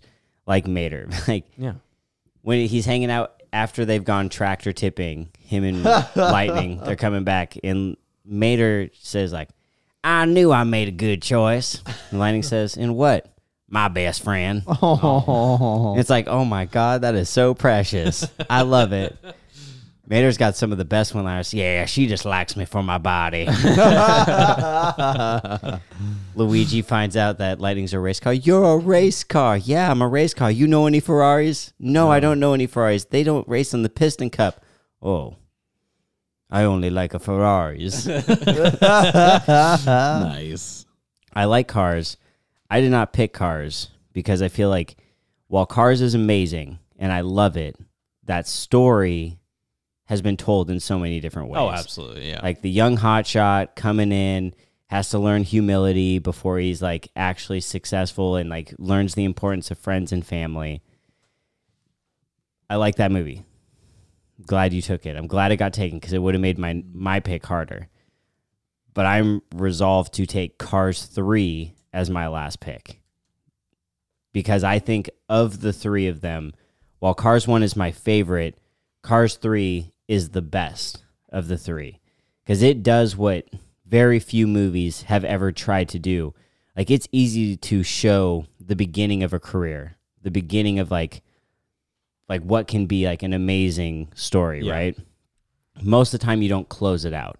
And most of the time you don't close it out in a very real way, especially in the beginning of the film like Cars 3 opens with a montage of Lightning racing with like his buddies in the Piston Cup, people he's he's grown to love over the years through competition. He is a seven-time Piston Cup champion at this point. Like he is tied with the king for the most Piston Cup championships in all time. Like he is LeBron James to Michael Jordan at that point. And in the during the course of the montage, you see him and his friends being on top to like this new generation of racer coming in. Like what Lightning was in the first movie, he's now having to confront in the end of his career. And he tries to push himself and ends up crashing horrifically. And then what ended up happening to his coach and mentor in the first, like you learn about the backstory in the first movie with Doc Hudson, happens to him. Like he crashes before he thinks he's out of, like before his career's done. The racing community at large is saying like it's time for you to retire. Like we're done with you. We're ready to move on to this new generation. And lightning has to confront that like i still feel like i have a lot left to give. This is how my coach felt and while cars 2 is kind of a misstep it builds on a lot of those themes and ideas that you learned in the first movie and a lot of the trauma that characters had in the first movie and it connects it to our main character and so he's having to juggle with what's my life going to be like after racing?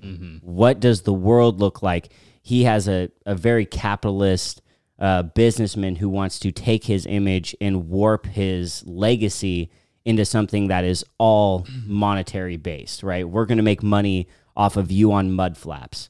But Lightning doesn't care about mud flaps. He doesn't care about that part of his legacy because he thinks he still has so much to give and it brings in so much rich history of the franchise because like you learn about doc hudson in the first movie but you don't learn about like what racing was you don't learn about the old historic tracks and lightning goes to these historic places to try and train so that he can you know come back in the season of 2017 after storm is won and he's crashed and his career might be over and along this journey he also sees himself become a coach. He sees the new generation coming up underneath him who idolized him, and he realizes his position isn't to be done with racing as a whole, but to transition into role. leading that new generation. And like for me, that's super personal because, and I'm sure like for y'all with when you were athletes, like you don't think when you're in your athletic prime or when you're running or when you're playing ball or whatever, like when that's going to end. And it and it does happen. Like Car- uh, Lightning's friend in the movie, his name's Carl Weathers. He's the car for Dinoco after King. And Carl announces his retirement, and Lightning's like shook by it. And he's like, Carl, what what's going on? Carl's like, my granddad told me that because he asked his dad, like, hey, or his granddad, like, when am I going to know when it's time to go? And he's like, the young guys are going to tell you. Like, they'll show you when it's mm. time to go. And Carl retires because he realizes, like, these young guys are coming and we can't compete with them. And Lightning has to learn that. And that's something I feel like all athletes, whether you're high school level, college, pros, everyone has to confront that.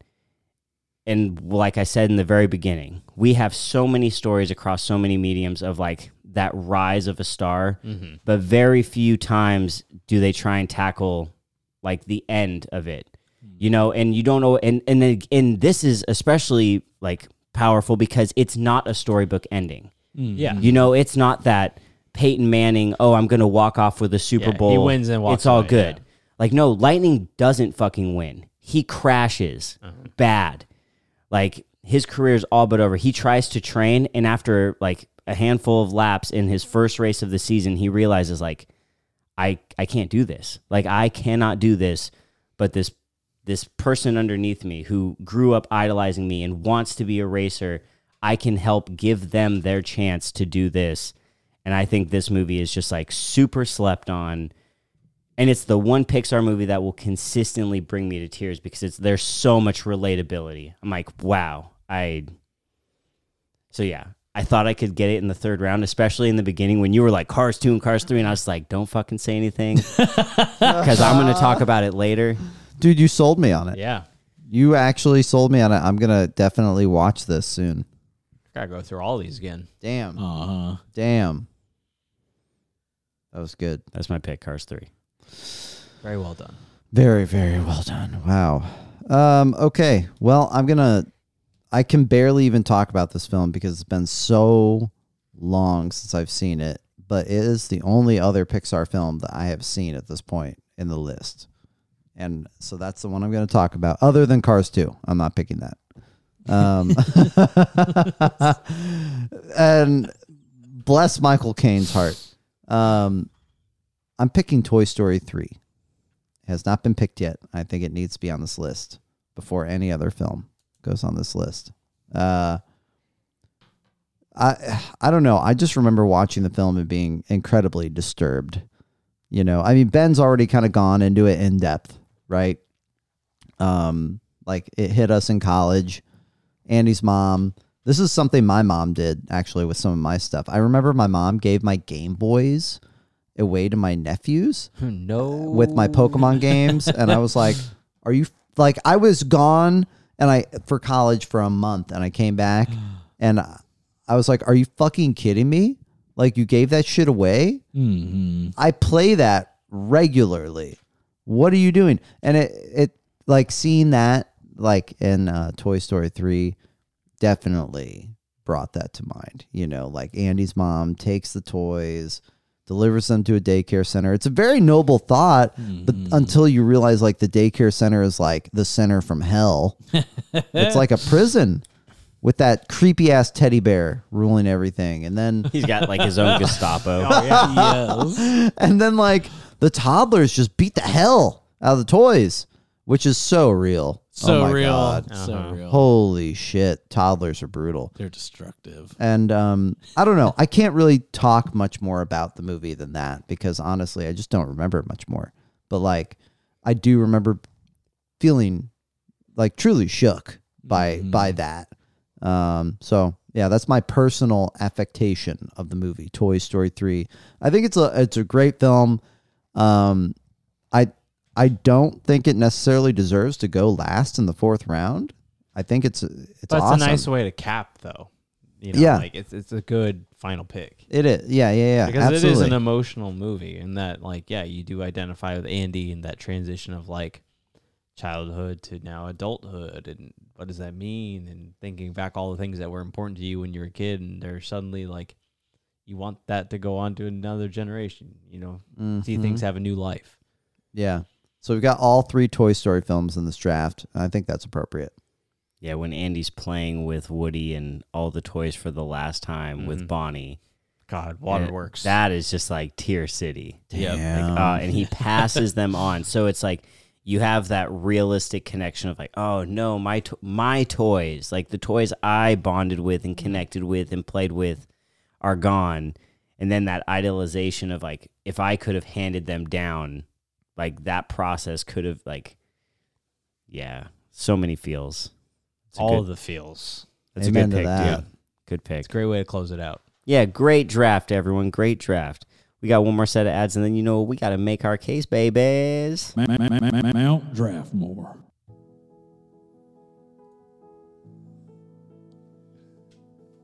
Hey, friends.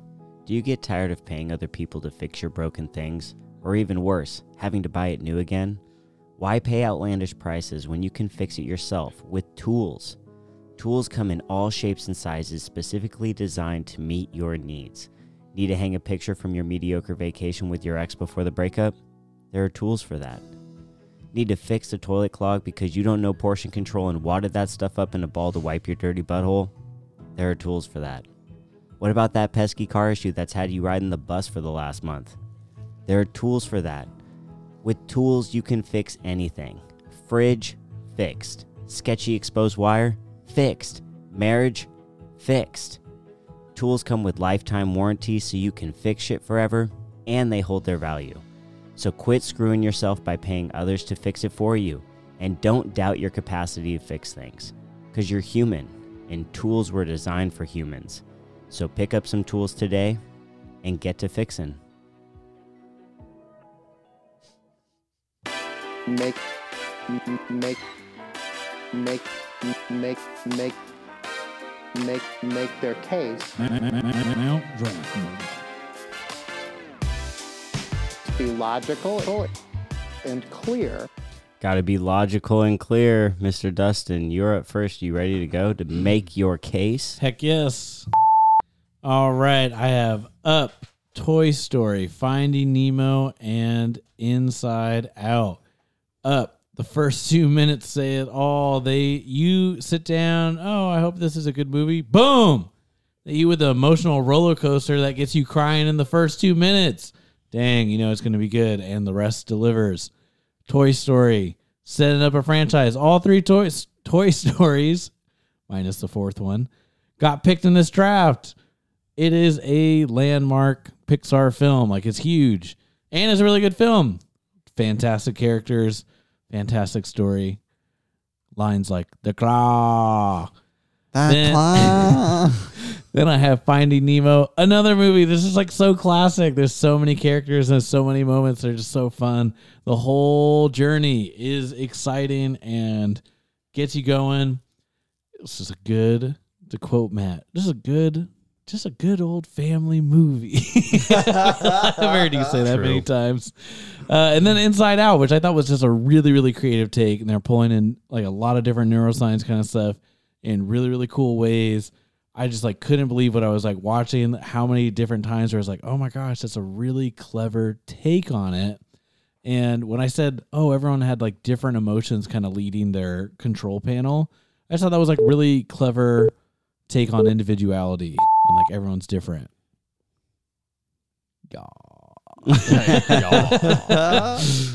That's time. Matt, you ready to make your case? Yep. Well, we're glad you're ready to make your case. Good old family movie. Make your case. Okay, so to recap my team here, I got Monsters Inc., The Incredibles, A Bug's Life, and Cars. To start off, Monsters Inc. Uh, again, the classic adage of there's a monster hiding under your bed or in your closet. Well, they've taken this and extrapolated that out to be like an entire society built on that notion of people making money and a living and living their lives based off of scaring kids. And it's a good, you track that whole development of that society and they evolve and adapt and change by the end to now where they want to make kids laugh, right? Kind of flipping that whole story on its head. Uh, the Incredibles, a family of superheroed individuals uh, who, again, a bunch of comedic elements there. You got Edna Mode, Mr. Incredible, Dash, Violet, the whole gang, uh, Frozone, all the good stuff. A Bug's Life, another interesting thing about thinking about just simple ants and how they could have a complicated society in their own right and dealing with other bugs and rivalries and competition, all that kind of stuff, and fighting back. The, it's again another victory for the little guys. And then Cars, uh, kind of the classic like the hot shot who needs to get humbled, right? Uh, talking about also not only that, but also the the complexity of like development and what what gets left behind when we choose to go to certain places and the kind of the the struggles that rural America and the kind of the older times have faced. So all combined, uh, I think I got some really iconic ones in Monsters Inc., The Incredibles, and Cars. Bugs Life is slept on, and it's all good Pixar content. Good you go. family movies. Good family movies. I avoided that on purpose. yes. Nice. I'm ready to make my case. I've got Coco, Ratatouille, Toy Story 2, and Cars 3, and these are great family movies. Yes. yeah, there we go. Cars 3, I feel like of all four of my movies, I probably talked the most about Cars 3, so it probably needs the least explanation here and make your case. Yo, it's a story that doesn't get told a lot. You get to see the end of a career and like another humbling experience for Lightning McQueen, a character that is never beyond growing. I love that. Toy Story 2, in terms of character development, if you're going to look at all four of the Toy Story films, Toy Story 2 gives you the most depth, um, the most interesting backstories for many of the characters. If all the movies, you never really get a backstory for Buzz because you don't need one. no, it's already told. But with Woody, you kind of want to know about that past, especially since he's a cowboy doll and like the Western phase has already passed by the time mm-hmm. Toy Story 1 comes around. So Toy Story 2 really gives you insight into the world, into like how toys and popularity like really functioned before that first movie when we were introduced to the characters.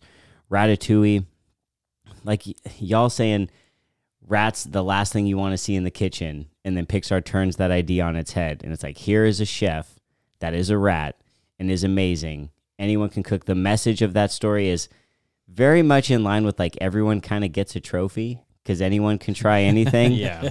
And I like the part in the movie. ah, fuck. You know what? Screw it. Screw it. There's the part in the movie where they mention anyone can cook. anyone can cook, right? But not anyone can cook good. Yeah. not anyone so can true. cook Yeah. well. And that movie leans into it. Remy is that character. Coco kicks ass. You know that. That's all I got. Dylan, you ready to make your case? Yes. Um. Okay. I'll say. I'll I'll do a Ben. Toy Story three. I I don't know. I said about as much as I can say earlier about it. It's it's creepy ass film, and it's really meaningful to millennials, um, because that was our time to go to college and leave our toys behind, perhaps permanently, at least until very few of us have kids. Um, Brave. Oh my gosh. Wow. It's I don't know. I don't know. I'm redhead. There are redheads in the film. I like that. Like what what else can I say? Like it's so cool. And also the main character is a total badass. Um Luca, I like the bromance. All right. Um, I like that, and that should be embraced more. Men having intimate relationships. I think that that should like be developed. It's okay to hold hands as men. All right, and then WALL-E, um, WALL-E. WALL-E, Eva. Oh my god, I want to go home and watch that now. And I just watched it like a couple months ago. It's so good. It's a romance. Um, and then there's so many deeper themes there of like where humanity is heading. And that was back in the early 2000s, you know, mid 2000s. So I don't know, kind of upsetting to watch at the same time um, because there's a bit of existential dread layered there. Um, but all these films are fun family films. Watch them and vote for me. I was the only one that went over time. Sorry, y'all. Sorry to be so selfish with that. y'all, thanks for listening to this week's Mount Draftmore. We appreciate you listeners. You could spend your time listening to anything, and we feel honored that you choose our podcast to fill your time. But please, please don't don't make that time all go to waste. Like make sure you vote for the team you thought won. This is a loaded draft, so we really need you to make your voice be or like to make your voice be heard and vote. You know what you can do. You can find us on those social media sites. Facebook at Mount Draftmore. On Twitter at Draftmore. Instagram at Mount Draftmore. That's right. You can find us on all those spots. You'll be able to vote for your winners there, specifically on Instagram. You can also send in your emails giving us suggestions for upcoming topics or let us know what we missed or what you might have picked up in past drafts. Again, we value your opinions and feedback, so don't be shy. Uh, that's going to do it for this episode, but we'll see you next week for another draft. Until then, take care, be safe, peace.